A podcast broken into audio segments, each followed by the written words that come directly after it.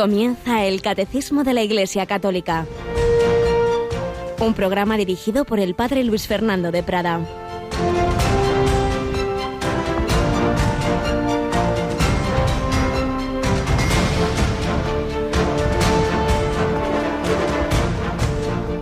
Dios dijo a Moisés, Yo soy el que soy. Esto dirás a los hijos de Israel, Yo soy, me envía a vosotros. El Señor, Dios de vuestros padres, el Dios de Abraham, Dios de Isaac, Dios de Jacob, me envía a vosotros. Alabado sean Jesús, María y José. Muy buenos días, muy querida familia de Radio María. En este jueves, siempre un recuerdo a la Eucaristía. Jesús instituye la Eucaristía y en ella sella la nueva alianza en el Jueves Santo. Pues en este jueves 18 de julio comenzamos esta edición del Catecismo como solemos hacer cogemos alguna de las frases de alguna lectura de la misa y hoy uno de los pasajes más importantes de todo el Antiguo Testamento y desde luego para todo israelita esta revelación del nombre de Dios, Yahvé, yo soy el que soy. Muchos siglos después, Señor le diría a Santa Catalina de Siena, yo soy el que soy, tú eres la que no eres. Dios es, Dios es, Dios no lo ha hecho nadie, Él no es causa de sí mismo, simplemente Dios es. Nosotros, en cambio, venimos a la existencia porque Él, el que es, nos da participación en su ser, pero nosotros mm, por nosotros mismos somos nada. Si Dios dejara de sostenernos, volveríamos a la nada. Dios es, pero ese Dios es, es también Dios, es con nosotros. Por eso yo soy el Dios de Abraham, de Isaac, de Jacob. Dice cada nombre particular, puedes poner el tuyo. Dios es el que está contigo en tu vida, el que te ha dado la vida. Más aún, Dios es nuestro Padre Celestial, nos da su vida divina. No solo nos ha creado, nos ha enviado a su propio Hijo, el Hijo eterno de Dios. El siguiente paso tras el Antiguo Testamento dejar claro que hay un solo Dios es que en ese Dios hay una Trinidad. Por eso ya si nos vamos al Evangelio, el de ayer y el de hoy, Mateo 11, un texto precioso, nadie conoce al Padre sino el Hijo y aquel a quien el Hijo se lo quiera revelar. Y nadie conoce al Hijo sino el Padre. Entramos en el misterio de Dios, Padre, Hijo y Espíritu Santo. Y ese Hijo de Dios hecho hombre nos dice hoy también en el Evangelio, venid a mí todos los que estáis cansados y agobiados, y yo os aliviaré. Tomad mi yugo sobre vosotros y aprended de mí, que soy manso y humilde de corazón, y encontraréis descanso para vuestras almas, porque mi yugo es llevadero y mi carga ligera. Hay dos formas de ayudar a una persona que tiene una carga, una quitársela, y otra ponerse con él y llevarla entre los dos. Jesús a veces nos quita los problemas, a veces nos quita esa carga, esa cruz, pero más bien lo que hace es darnos la fuerza, la fuerza del amor. Si tenemos un corazón como el suyo, pues haremos las cosas con gusto, sí. Nos podrán costar más, menos, pero no andaremos como tantas personas amargadas, renegadas de lunes a viernes, más que amargados, a ver si me deshago el fin de semana para luego, pues al final quedarnos vacíos. Eso no es vida. Jesús, en cambio, sí, nos invita a cargar su yugo, pero con amor, con alegría, con esperanza. Y así han vivido los santos con esa paz profunda del corazón. Y eso le pedimos al Señor. El Emmanuel, Dios con nosotros, Él siempre está con nosotros de muchas formas y especialmente recordamos, como digo, la Eucarística, Emmanuel, Dios con nosotros. Yo estaré con vosotros todos los días hasta el fin del mundo. Haced esto en memoria mía. Esto es mi cuerpo. Pues damos gracias al Señor, damos gracias a la Virgen María, damos gracias también que ya inspiró esta radio que sigue extendiéndose por el mundo entero, que sigue extendiéndose por España. Recordábamos ayer que tenemos una exposición que va recorriendo diversos lugares de España y tenemos también hoy con nosotros a, a Rocío García. Buenos días, Rocío. Hola, padre, buenos días.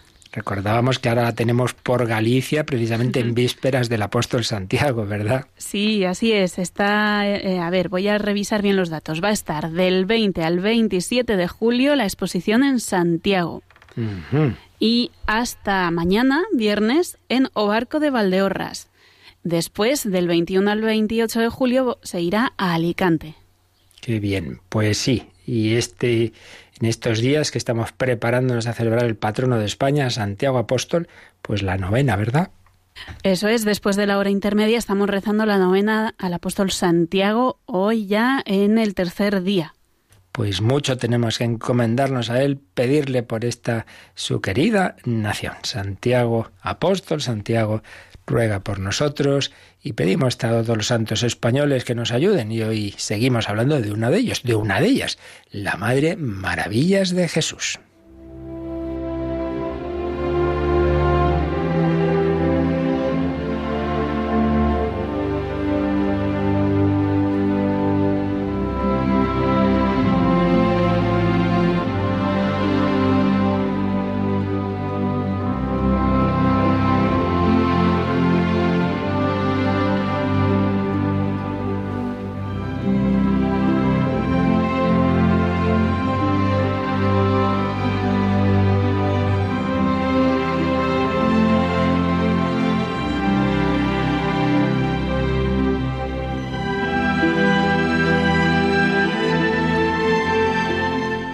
Lámpara viva, la Madre Maravillas de Jesús y el Cerro de los Ángeles. Estamos recogiendo algunos momentos de la vida de la Madre Maravillas y sus hijas carmelitas descalzas del Cerro de los Ángeles cuando en esos meses trágicos de 1936 fueron trasladadas a un piso en Madrid, en la calle Claudio Coello, y ahí vivían 21 monjas en un piso, durmiendo todas en el suelo en la misma habitación.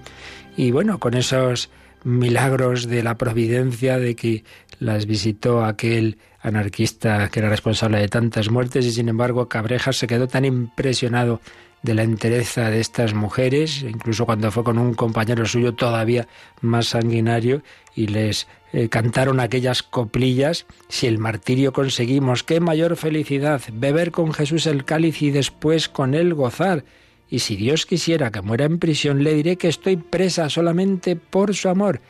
Y estas coplillas les impresionaron y nada, las protegían. Ahí seguían viviendo. Bueno, pero un día de noviembre, el día de Cristo Rey, llega una miliciana con una pinta imponente y viene de parte de ese anarquista a traer a dos monjas para que vivan con ellas. Eran eh, concepcionistas franciscanas de Torrijos. Donde viven 21 pueden vivir 23, les dice. La madre teme un instante, serán espías, pero sus dudas se desvanecen viendo a las pobres monjas ponerse de rodillas preguntando por la priora y besándole la mano. Pobrecillas.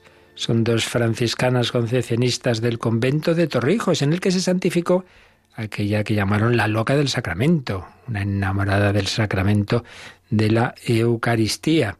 Y estas monjitas habían sufrido una serie de penalidades y fueron a parar a esa checa, a esa cárcel que dirigía Cabrejas, que compadecido de ellas, pues las envió con sus amigas, las carmelitas descalzas.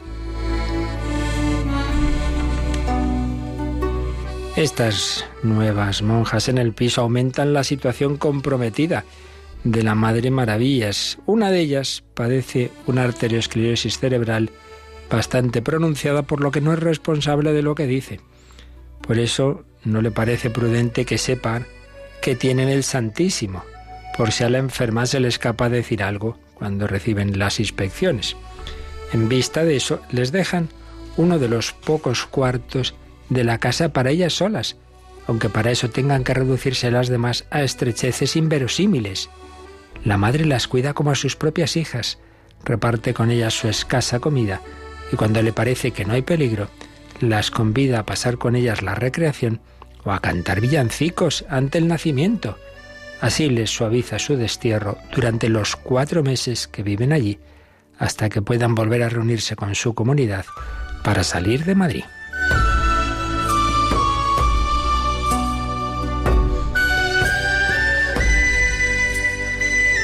El 28 de noviembre a las 2 de la tarde, un timbrazo hace estremecer a las monjas. La madre acude inmediatamente y a través de la mirilla ve a un hombre desconocido que pregunta por ella.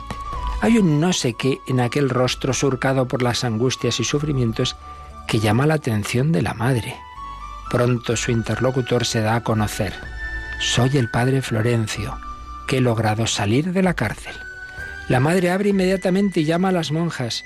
Sentadas a su alrededor, el padre les cuenta todos los horrores que ha tenido que pasar desde el 18 de julio, como superior de los carmelitas de la Plaza de España.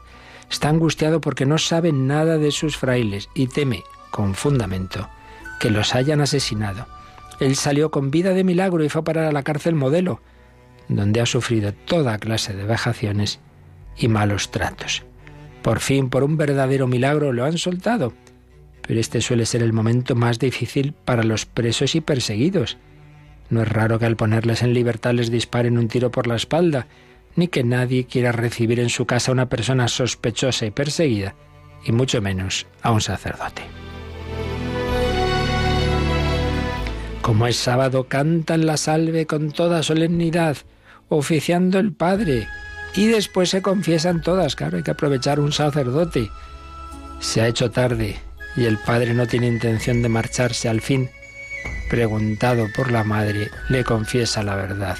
No tiene a dónde ir. En la casa donde estaba le han pedido que no vuelva, porque les compromete. En la madre el amor al prójimo es heroico, no puede abandonar al Padre se quedará allí mientras encuentran un sitio seguro donde esconderle. Dios recompensa la caridad de la madre con lo que más podría desear. Al día siguiente el padre Florencio celebra la Santa Misa. Como veis son escenas estilo catacumbas bajo el Imperio Romano. Han dispuesto la capilla en el cuarto mejor de la casa. Sobre una mesa que hace de altar han colocado un cuadro grande del monumento del Cerro de los Ángeles y el sagrario con el Santísimo. Después de varios días, la madre ha logrado arreglar, no sin grandes dificultades, que el padre Florencio pueda vivir en una casa que está protegida por la embajada inglesa. Duerme allí y luego todas las mañanas se va al piso de Claudio Cuello. Es también un peligro, pues puede despertar sospechas, pero la madre lo afronta serenamente, confiando en Dios. Desde entonces el padre celebra diariamente el peligro es tremendo. En cualquier momento pueden llamar a la puerta, llevarlas a todas a la cárcel, cometer algún sacrilegio. Pero la serenidad de la madre infunde paz y tranquilidad a todas las hermanas y al mismo padre, que desayuna allí y pasa el día con las monjas hasta que al anochecer regresa a su casa. Pues sí, escenas difíciles, persecutorias, como digo, como de las primeras persecuciones de la historia de la Iglesia, que siempre las vive, que siempre las tiene, que siempre las tendrá, porque ya lo dijo Jesús, si al Maestro lo han perseguido, también a los discípulos, pero con su gracia, con el amor, con la fe, la esperanza, el amor que él infunde, pues ese yugo, esas dificultades se hacen suaves, se hacen ligeras. El corazón de Jesús invitaba a todas esas personas, esas almas, esas religiosas y a ese religioso, a vivir en él. Venid a mí, los que estáis cansados y agobiados, y yo os aliviaré.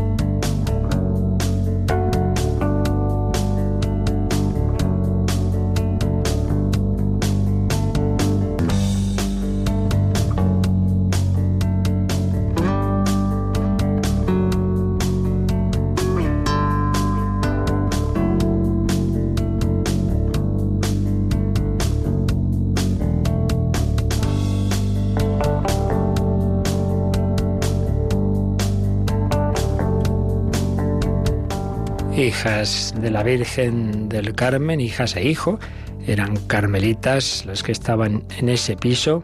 María, nuestra madre, madre de la Iglesia, madre de cada cristiano, pues estamos precisamente viendo en el catecismo lo que nos habla de la maternidad de María respecto de la Iglesia. Ayer veíamos después de haber tratado de la asunción de María en cuerpo y alma a los cielos, estábamos ya viendo que ella es nuestra madre en el orden de la gracia y estamos intentando profundizar en estas verdades relativas a esa ese papel de María en la Iglesia, esa relación suya con la Iglesia y con cada uno de sus miembros. En primer lugar, vimos en el 967 que María es modelo, figura, tipo de la Iglesia. Pero en el 968 comenzábamos a ver algo más.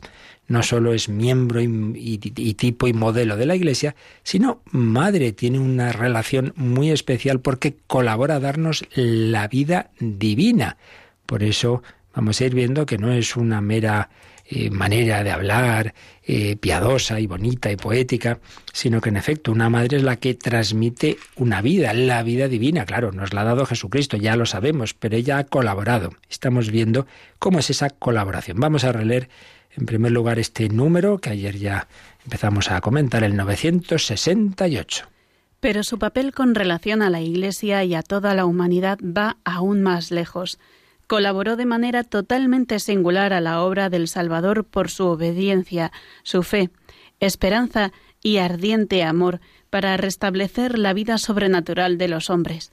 Por esta razón es nuestra Madre en el orden de la gracia. Pues esto es lo que nos dice este número 968. Después de haber dicho que María es modelo de la Iglesia, empieza el siguiente número con esta afirmación. Después sí, sí, es figura, es tipo de la Iglesia, pero su papel va más lejos de ser modelo. Entonces, ¿a dónde va más lejos? Y nos lo dice con una cita de la Lumen Gentium del Vaticano II. Colaboró, María colaboró de manera totalmente singular. ¿A qué colaboró? A la obra del Salvador. Sí, es Jesucristo el Salvador, es Él el que nos salva, sí, pero el Señor no hace las cosas solo, le gusta que le ayudemos. Entonces la primera y principalísima colaboradora a esa obra de la salvación o redención es la Virgen María. ¿Y cómo colaboró? Según este texto del concilio, por su obediencia, su fe, esperanza y ardiente amor. Veis, cita las tres virtudes teologales, fe, esperanza y caridad, ardiente amor, pero también habla de la obediencia, la obediencia de la fe. Se fió He aquí la esclava. El esclavo obedece, obedece por amor. En este caso, obediencia, fe, esperanza, ardiente amor. Y con esa colaboración eh, ha, ha puesto ese granito o granazo de arena para restablecer la vida sobrenatural de los hombres. Habíamos perdido la vida divina, la vida de la gracia, por el pecado original, y entonces la redención es que el Señor nos vuelve a ofrecer esa intimidad, esa comunión con Él, esa vida divina.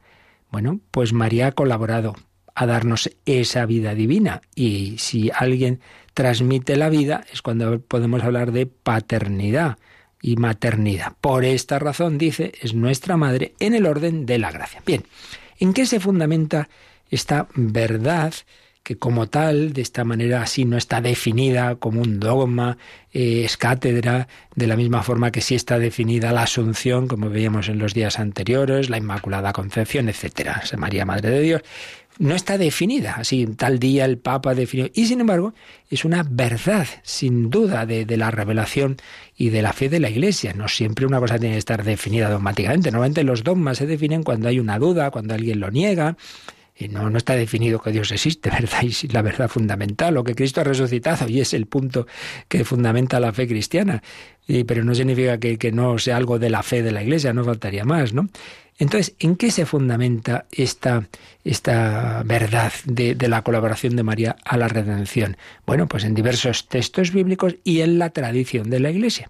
Ya eh, explicábamos a propósito de la Asunción que todavía hay personas que dicen, ah, si eso no está en la Biblia, entonces es un invento. Oiga, que la Biblia no es el único cauce por donde nos llega la revelación, que Jesucristo todo lo que hizo y enseñó lo predicaron los apóstoles y la Iglesia empezó sin Nuevo Testamento, no existía. La Iglesia empieza antes y, empieza a predicarse, empieza a celebrarse la liturgia, empieza a vivir de, una determinada forma y mucho después se va poniendo por escrito parte, no necesariamente todo. Tenemos esos dos cauces por donde nos llega la revelación, la predicación de los apóstoles, escritura y tradición. Y hay que mirar a los dos. Pues bien, ya hemos mencionado varias veces que hay un concepto, que hay una expresión bíblica realmente, em, pero también muy especialmente de la tradición, que es la primera forma en que mm, esa tradición y por tanto esa revelación nos va a hablar de la colaboración de María a la obra redentora. ¿Cuál? Pues el título de Nueva Eva. María es la nueva Eva. Lo hemos mencionado varias veces, pero vamos a explicarlo con más calma, siguiendo la explicación que daba, que ya hemos citado varias veces, un gran teólogo que fue, ya falleció hace unos años, el jesuita Padre Cándido Pozo, que la Mariología fue una de sus especialidades.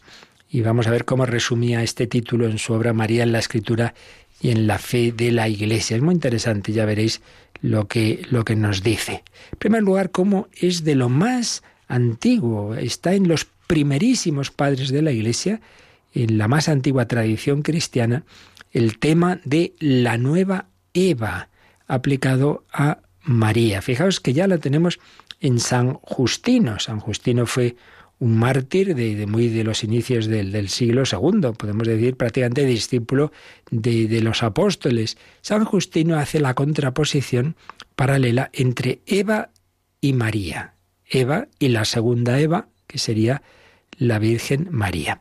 Tengamos en cuenta que ya en el Nuevo Testamento, en San Pablo en concreto, 1 Corintios 15, 45, se habla de Cristo como del nuevo Adán, del nuevo Adán. Es decir, respecto a Cristo en el Nuevo Testamento no solo está la idea, el tema, sino el título mismo. Es verdad que en el Nuevo Testamento explícitamente no está el título aplicado a María, pero se va a poder deducir fácilmente. Ya veremos cómo. Y por eso la tradición de la Iglesia, pues enseguida lo va a hacer. Y es que tiene su sentido. Eh, hay dos parejas, digámoslo así, decisivas en la historia de la humanidad. La primera, primer hombre, primera mujer, como bien sabemos, los llama el Génesis Adán y Eva y ellos han recibido unos dones inmensos de Dios nuestro Señor, dones naturales, dones sobrenaturales, dones preternaturales, como explicamos en su momento, hace ya bastante tiempo, pero los han perdido, los han perdido por el pecado original. Y como cabeza de esa humanidad, pues es como si el padre de familia se arruina, se arruina él y claro, eh, eso repercute en toda la familia. Eso pues nos afecta a todos. Pues bien, frente a ese primer Adán y primera Eva, que han colaborado para el mal, nos vamos a encontrar, dice San Pablo, con el nuevo Adán, y donde abundó el pecado, sobreabundó la gracia. Cristo también lo que él hace nos va a afectar a todos. Así que no nos quejemos. Cuando alguno dice, ah, ¿qué culpa tengo de lo que hicieron Adán y Eva? Bueno, pues también por la misma regla de tres. ¿Y tú qué has hecho para recibir la gracia redentora de Jesucristo? Todos somos familia y estamos unidos y lo bueno y lo malo, pues lo, lo compartimos. Entonces Cristo es el nuevo Adán. Pero enseguida esos primerísimos autores, como digo, de la, generación prácticamente siguiente a los apóstoles, empiezan a hablar de que con el nuevo Adán ha estado la nueva Eva. Y la nueva Eva, este título, lo van a aplicar eh, más o menos, incluso a veces el mismo autor, por un lado a la Iglesia y por otro lado a la Virgen María. A María ya lo tenemos, como decíamos antes, en San Justino. Pero, por ejemplo, en Tertuliano, Tertuliano lo va a aplicar a veces a la Iglesia y a veces a la Virgen María. Las dos tradiciones son antiquísimas y prácticamente contemporáneas, lo cual presupone que era un tema que estaba ya antes, porque aparece en varios lugares. Eh, de, la, de, esa primitiva iglesia que se estaba extendiendo ya en torno al Mediterráneo, apareció en varios lugares, lo cual podemos deducir que prácticamente estaba en la predicación de los apóstoles, uno de esos casos de una tradición que nos indica, pues eso, algo, algo que tiene el origen en, en la revelación divina. ¿Y qué sentido tiene hablar de la nueva Eva bien aplicado a la Iglesia, bien aplicado a María? Bueno, pues que ha colaborado las dos, María y la Iglesia, han colaborado activamente con el Salvador. Sí, es Jesucristo el que nos ha salvado, pero así como la antigua Eva tuvo su parte en el pecado del primer Adán, es, no olvidemos esa expresión, ¿no? Una ayuda semejante, Eva fue ayuda semejante. Bueno, pues hay una nueva Eva que colabora con el nuevo Adán. Claro, aquí hay una diferencia importante. Y es que Adán y Eva los dos están al mismo nivel son las dos personas humanas. En cambio, en cuanto Cristo es persona divina, hecho hombre, pero es persona divina, y en cambio la nueva Eva, sea María, sea la Iglesia, pues no, eso es indudable. Ahí hay una diferencia, pero ahí está ese tema que se llama la analogía. En parte hay algo igual, en parte algo distinto. Pero en cualquier caso, la revelación nos habla de esa nueva Eva en la perspectiva de una colaboración. Colaboración de la Iglesia Sí, fijaos que al morir Jesús en la cruz está al pie María. Y Jesús dice a Juan, ahí tienes a tu madre y a María ahí tienes a tu hijo. Nace la iglesia representada en el discípulo. El discípulo amado nos representa a nosotros. Está naciendo ahí la iglesia, pero está también María. Ahí tenemos la iglesia y María, fruto de la redención de Jesucristo. Pues bien, la iglesia colabora a la obra redentora puesto que ella, esposa de Cristo y madre de los cristianos, nos va a transmitir esa gracia, esas gracias que Jesucristo nos ha obtenido en la cruz. Cuando la lanzada hace que brote del costado de Cristo sangre y agua, ahí se ha visto siempre, sobre todo en el agua, pues un símbolo de que se nos comunica el Espíritu Santo a través de los sacramentos. El primero de ellos el bautismo, el agua, el agua que nos da la vida divina. Entonces, ¿la Iglesia colabora a la obra de la redención? Sí, porque sin la Iglesia ni tú ni yo habríamos recibido el anuncio de Cristo, el Evangelio, la predicación y sobre todo esa gracia que nos viene a través de los sacramentos. No tendríamos Eucaristía, no tendríamos bautismo, no tendríamos el perdón de los pecados, etcétera, etcétera. Por tanto, la Iglesia es la nueva Eva que colabora con Jesucristo.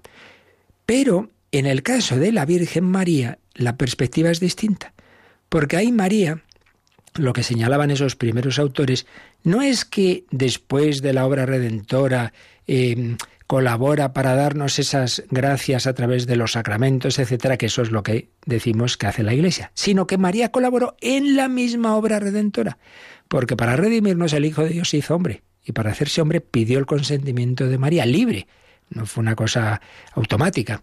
María dijo que sí, y como hemos estado viendo en estos días, no solo fue el sí de la Anunciación, sino un sí sostenido a lo largo de toda su vida. Por eso hay una perspectiva distinta. La Iglesia es la nueva Eva en cuanto que, realizada ya esa obra redentora, nos la anuncia y nos la aplica. María es la nueva Eva porque en la misma obra redentora colaboró, porque ya ha estado unida a Jesucristo y ella obedeció.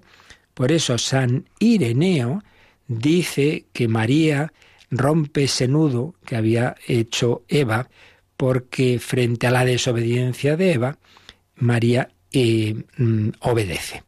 No es, eh, entonces la llama abogada de Eva, no en el sentido de que haya intercedido por ella, sino en el sentido de que realizó lo contrario de ella, destruyó la obra negativa de Eva. El sí de María compensa ese no de Eva y de Adán. Entonces, por ese sí de María nos vino Jesucristo y con él la salvación. Y fijaos que ya en esos primeros siglos se van a aplicar a la Virgen María una serie de títulos que hacen alusión a esto que decimos, a que colaboró en la obra redentora, una cooperación a esa obra redentora. Sobre todo suelen fijarse en el sí de la Anunciación y también en María al pie de la cruz, pero no solo. Realmente María está en todo momento. Por eso fijaos cómo ese primer milagro de Jesús, en ese inicio de la vida pública que fue las bodas de Cana, se debe también a María, a la intercesión de María. Y es un, un, milagro que representa la redención, el vino nuevo que nos trae el Señor. Podemos reempezar de nuevo, nuestra vida tiene solución gracias también a esa intercesión de María. Entonces empieza a aplicar por muchos santos padres, San Jerónimo, San Agustín, San Pedro Crisólogo, títulos como Madre, María es madre, pero también se la va a llamar señora, iluminadora, estrella del mar, Rábano Mauro, reina, Balafrido Estrabón, medianera, Eneazmero, ventana del cielo, puerta del paraíso, escala celeste, en San Pedro Damián, o cuello del cuerpo místico, en Germán de Tournai. Entonces, insistamos, la Iglesia y María, las dos se les aplica el título de nueva Eva, pero con perspectivas distintas. En el caso de María, porque ella colaboró en la misma obra redentora, porque así Dios lo quiso. En el caso de la Iglesia, porque la Iglesia nos trae y nos aplica las gracias redentoras. Y San Jerónimo dirá, la muerte nos viene por Eva, la vida por María. La vida por María porque ella colaboró en que Jesucristo nos trajera la vida divina. En el caso de la Iglesia, porque la Iglesia nos trae la salvación. En ese sentido, hay que entender ese tema, ese principio teológico, que hay que entender bien como todo. Fuera de la Iglesia no hay salvación, no en el sentido de que el que no conoce la Iglesia sin culpa, entonces si no está bautizado sin más, entonces ya no se salva, sino en el sentido de que todas las gracias salvadoras vienen a través de la Iglesia, aunque uno no lo sepa, porque ese pagano que no ha recibido el anuncio de la Iglesia, pero que en su corazón quiere hacer lo que Dios quiera, también por la Iglesia recibe esa gracia que le mueve a hacer lo que Dios quiera. Y entonces si él pudiera se bautizaría, por eso hablamos de bautizo de deseo. En cualquier caso, estamos hablando de esas dos perspectivas. La Iglesia porque nos trae la gracia de Cristo y María porque colaboró en, en la obtención de esa misma gracia de Cristo porque estuvo con el Señor Jesús. Pero se va a insistir, en efecto, en la importancia de recibir a través de la Iglesia esas gracias. Por ejemplo, San Ireneo, San Ireneo, también muy del principio. Hay quienes se creen que, que las cosas se han inventado en el siglo XVI. San Ireneo dirá, donde está la Iglesia, allí está el Espíritu de Dios. Y donde está el Espíritu de Dios, allí está la Iglesia y toda gracia. Y San Cipriano, fijaos qué frasecita, no puede tener a Dios como Padre el que no tiene a la Iglesia como Madre. En resumen, primero que afirmamos, y luego vemos esto cómo se va a ir desarrollando, es que durante este primer periodo de la historia de la Iglesia, el tema de la nueva Eva aplicado a María y a la Iglesia tiene una idea común. lo que eh, es común en ambas ideas es que hay una participación, hay una colaboración en la obra salvadora de Cristo, pero hay una diferencia importante. Y es que María cooperó en la misma obra redentora con Jesús y la Iglesia es, después de que se ha realizado esa obra redentora, coopera para que nos lleguen sus beneficios, para que nos lleguen sus gracias. Enseguida veremos qué pasó después, pero primero nos quedamos mirando a la Virgen María, agradeciéndole esa su cooperación y pidiéndole que no se olvide de nosotros, que se acuerde de nosotros, que interceda siempre por nosotros.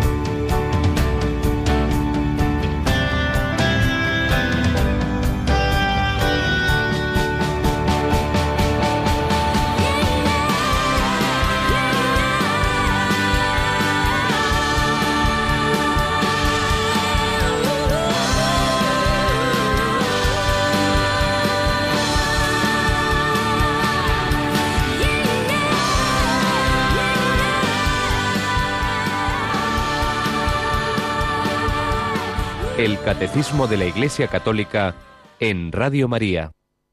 Yo llevaré tu cariño por el mundo entero. Bueno, pues estábamos viendo ese título Nueva Eva que desde el principio de la historia de la Iglesia se aplicó a la Iglesia y a María, pero hemos visto que en ese distinto sentido María colaboró en la misma obra redentora y la Iglesia, una vez realizada esa obra redentora, la anuncia y nos la aplica a todos. Pero ¿qué pasó después? Claro, pues que si se está hablando de Nueva Eva, de María y de la Iglesia, enseguida se empezó a comparar esas dos figuras. Entonces, junto al paralelismo Eva-María, Eva-Iglesia, se va a hacer un tercero, María-Iglesia. Vamos a comparar cómo es Nueva Eva María y cómo es Nueva Eva la Iglesia. ¿Y qué ocurrió? ¿Qué resultado tuvo esta reflexión comparativa? Pues que la figura de María salió enriquecida, porque se vio que María no sólo colaboró en la obtención de las gracias porque colaboró en la misma obra redentora con su Hijo, sino después también sigue colaborando como la Iglesia en la aplicación de las gracias. Es decir, se fue tomando conciencia de la función intercesora de María ahora, ahora en el cielo, no sólo cuando en la tierra colaboró con su hijo, con su sí, con su acompañarle en todo momento, en todas las circunstancias, con estar al pie de la cruz, con estar en Pentecostés, eso es lo principal, sí, colaboró en la misma obra redentora, pero ahora que está en el cielo sigue colaborando. Entonces, si la Iglesia colabora ahora, porque anuncia el mensaje de Cristo y porque nos da la gracia de Cristo, sobre todo a través de los sacramentos, también María colabora ahora, porque intercede por nosotros y porque está ahí presente en la obra de la salvación con su Hijo Jesucristo. ¿Quién lleva a la Iglesia? Cristo resucitado vivo con su Espíritu Santo y también está ahí la Virgen María, reina de cielos y tierra. Y claro, esto dio lugar a que fuera desarrollándose el culto a Mariano. Esto ya lo veremos, hay un número un poquito más adelante sobre ese culto a la Virgen María. Muy prontito van a aparecer diversas oraciones. Es famosa ya antes del concilio de Éfeso, eh, oración como el bajo tu amparo nos acogemos, Santa Madre de Dios. Pero es que hay grafitis eh, con el saludo Ave María en griego, por ejemplo, en la sinagoga judeocristiana de Nazaret también en, en diversos lugares de Roma. San Gregorio Nacianceno pondrá una oración dirigida a María en labios de una virgen llamada Justina, que estaba en peligro de perder su virginidad. Y, aparte de este culto, digamos, privado, diversas invocaciones a María, tenemos una fiesta litúrgica de la Virgen el día de María Teotocos en el siglo V, se introduce a María en el canon de la misa en Oriente, en fin, ese culto se fue desarrollando, ya, ya lo veremos. Pero lo que nos interesa es que ese culto lo que va a, a poner de manifiesto es la conciencia de que también ahora y a lo largo de la historia de la Iglesia, María es nueva Eva, porque también ahora colabora a la obra redentora porque está ahí con su Hijo como Madre nuestra, ayudándonos. María es medianera de las gracias que nos comunica Jesucristo a través de la Iglesia. Claro, todo esto tiene un fundamento bíblico, no nos olvidemos de Génesis 3.15. Esa, esa, esa, profecía, ese protoevangelio que se dice, donde la mujer tiene una descendencia, el Mesías, que pisa la cabeza de la serpiente. La tradición descubrió desde los comienzos esa cooperación de María con el Mesías, con su Hijo Jesucristo. Colaboró en la obra redentora, pero luego se fue tomando conciencia de que también ahora sigue colaborando y nos llegan las gracias del Señor también con esa colaboración de María, como el vino nuevo llegó a los novios de Caná, porque el que hizo el milagro evidentemente fue Jesucristo, pero María se lo dijo, no tienen vino. Entonces se fue desarrollando en la Iglesia ese culto a María en conexión con el convencimiento, y esta es la conclusión, de que María no sólo hizo algo positivo para mi salvación en, la, en su vida terrena, sino que también ahora hace algo positivo con su intercesión. ¿Le debo la salvación a Jesucristo? Por supuesto, Él es mi Salvador sin olvidarme de que, primero, esa salvación la pudo realizar también por la colaboración de María, que él mismo quiso, he aquí la esclava del Señor, María con Jesús, María al pie de la cruz, pero segundo, porque también ahora María está diciéndole a Jesús, no tiene vino, está intercediendo. María es nueva Eva en ese doble sentido. Colaboró en la obra redentora y colabora ahora en la aplicación de la misma.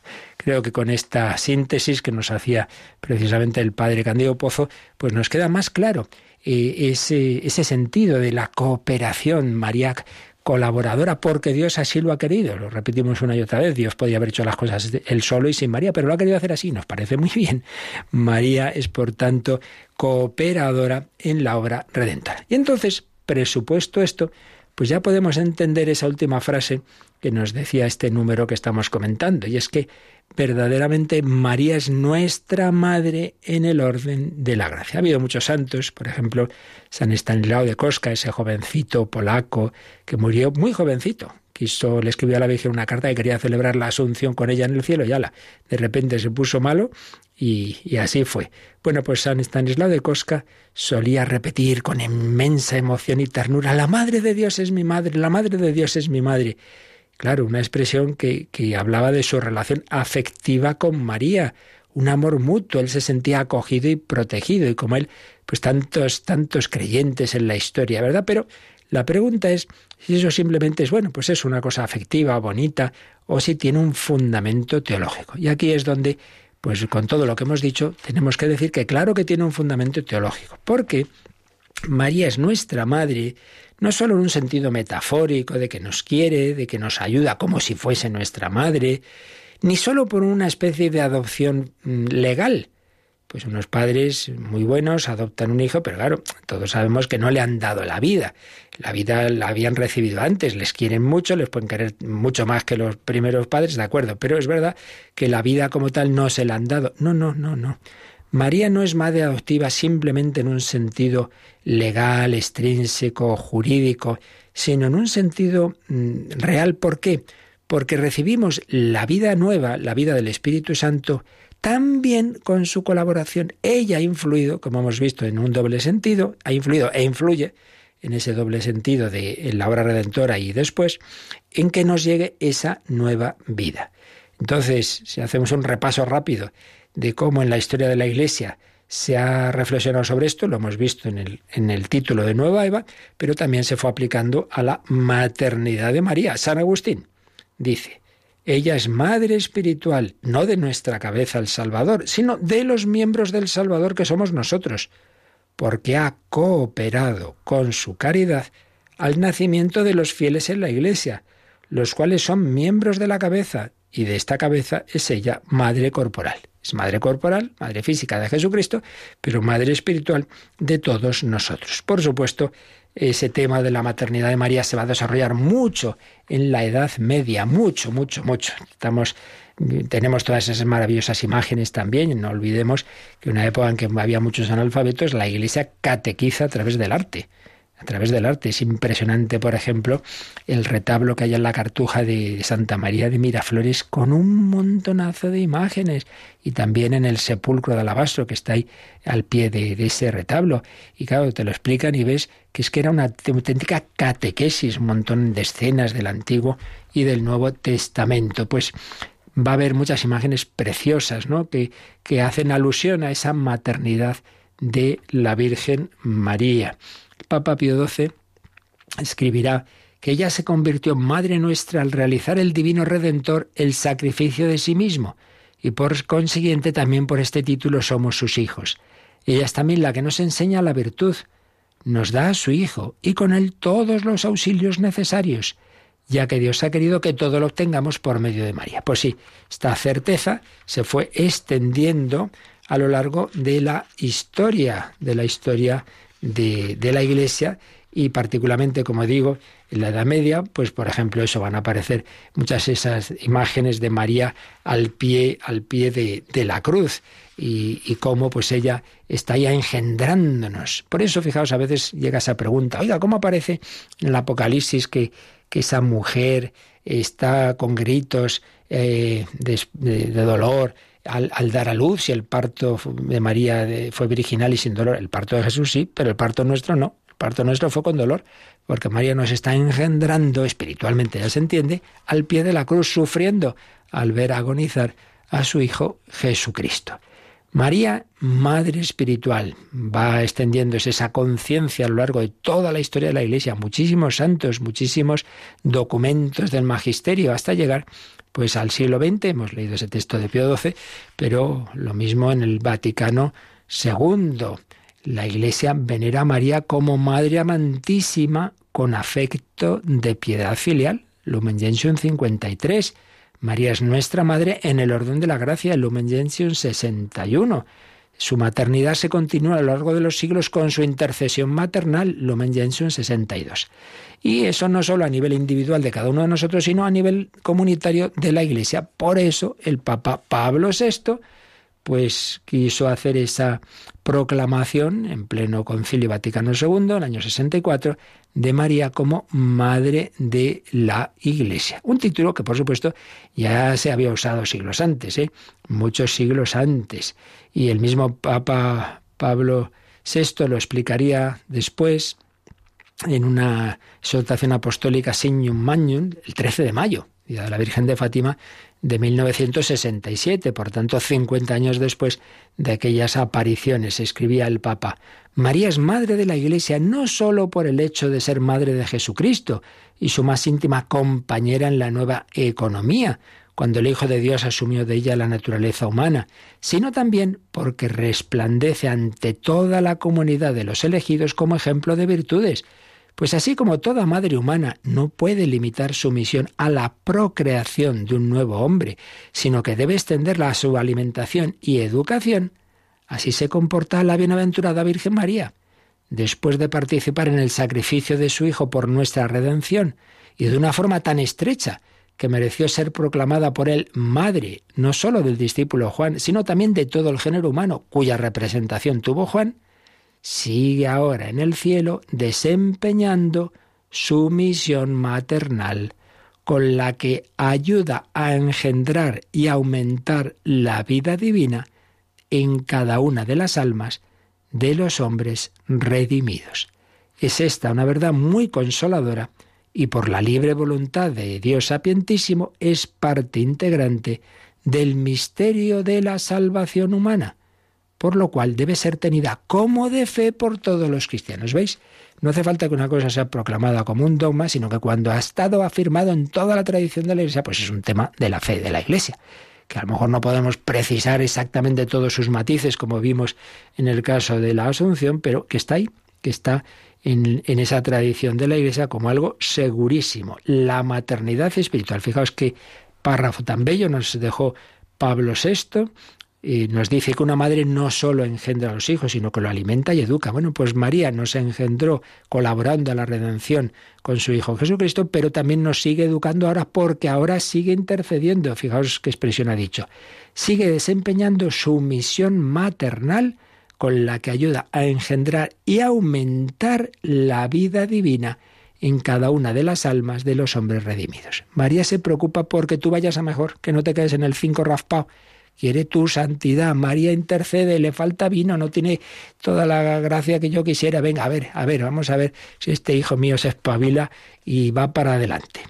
Una preciosidad de texto de Pablo VI, por tanto no es poesía, no es metáfora, María es madre verdadera ella colabora a darnos la vida divina. Está asociada, fue asociada a la obra redentora y ahora sigue intercediendo y enseñándonos y educándonos, incluso a veces, podemos añadir, de manera extraordinaria con esas intervenciones que Dios ha querido, en Guadalupe, en Fátima, en Lourdes. Pero en fin, eso ya es, digamos, lo extraordinario. Lo ordinario, el día a día, es que María, que colaboró como nueva Eva a la obra redentora que realizó Jesucristo, sigue colaborando ahora en la Iglesia, a que a ti y a mí nos llegue esa gracia de Jesucristo. Bueno, pues seguiremos profundizando en esta verdad tan consoladora. María, nuestra Madre, no estamos solos, caminamos con ella. Contigo, María. Vamos a oír cantar a Atenas Bénica, pero antes os recuerden cómo podéis hacer, si así lo queréis, alguna consulta.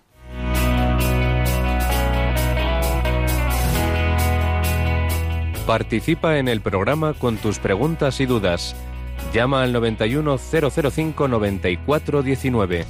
91005 9419. También puedes escribir un mail a catecismo arroba radiomaria.es. Catecismo arroba radiomaria.es.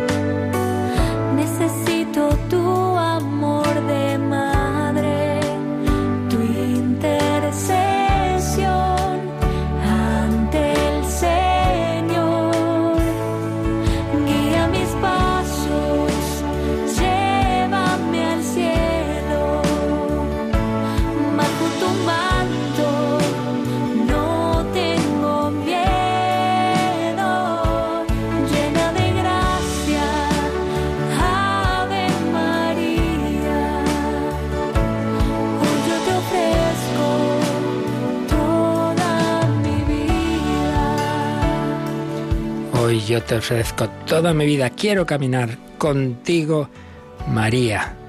Me dicen que hubo una llamada ayer preguntando desde León si cuando se reza un rosario grabado, sabéis que hay diversas grabaciones de rosarios, por ejemplo el cardenal Marcelo González Martín hizo una, los papas, Juan Pablo II, Benedicto XVI, etcétera. De hecho, como bien sabéis, en Radio María a las seis y media de la mañana tenemos ese rosario en todas las partes que teníamos, que, se ofreció, grabado por el Papa Juan Pablo II. Pues bien, preguntan en esos casos o en otros en que no se puede rezar en directo, sino con una grabación, tú rezas en tu casa y hay una grabación, bien que te pones tú o bien que oyes por la radio. Dice, ¿es válido solo para quien lo reza o no le vale tampoco?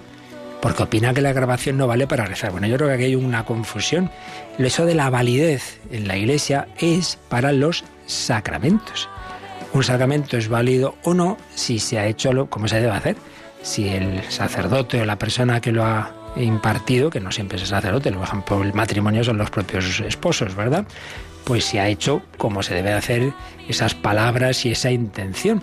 Pero en el caso de lo que no es sacramento, de lo que no es liturgia, no hay un tema de validez eh, que se dependa de cómo digamos, de fórmulas y tal, de si es grabado. No, no, no. La oración es, es provechosa no según rece uno. Quiero decir que lo importante es que tú, oyente, que tú reces con devoción al Señor y a la Virgen, que te ayuden a hacerlo una persona que está a tu lado, que está rezando tú solo, o que hay una grabación, eso es independiente. Lo importante es que tú reces con fe, con amor, con devoción.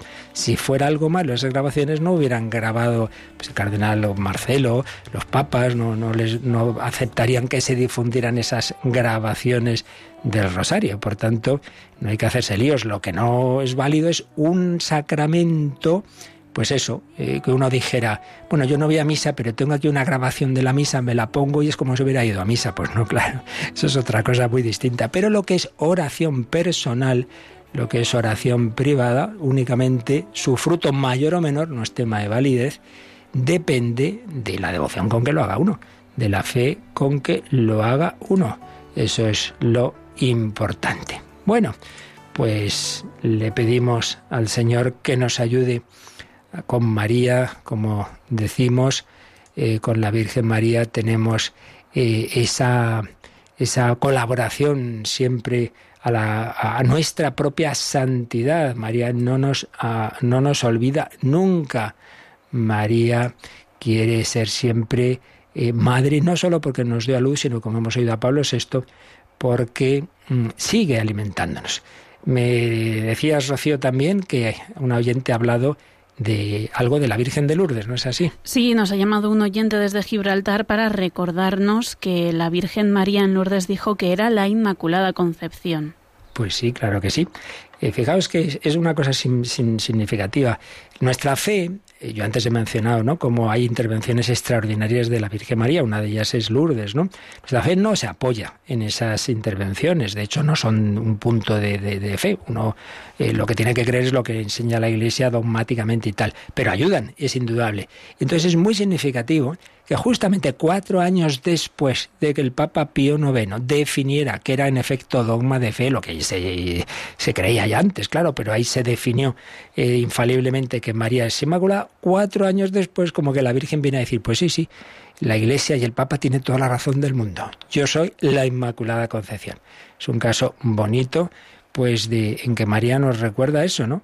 Que, que ella, pues, eh, es eh, anunciada por esa iglesia que fundó su Hijo Jesucristo, que nos dice cuáles son esas verdades sobre María, una, sobre María, una de ellas, esa eh, concepción inmaculada. Pues sí, hijos de María, hijos de la iglesia.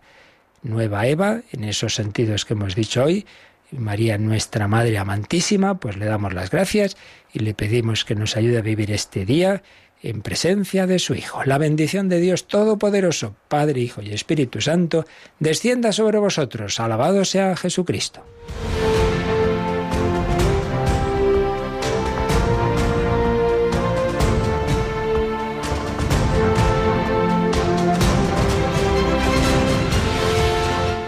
Han escuchado en Radio María el Catecismo de la Iglesia Católica un programa dirigido por el Padre Luis Fernando de Prada.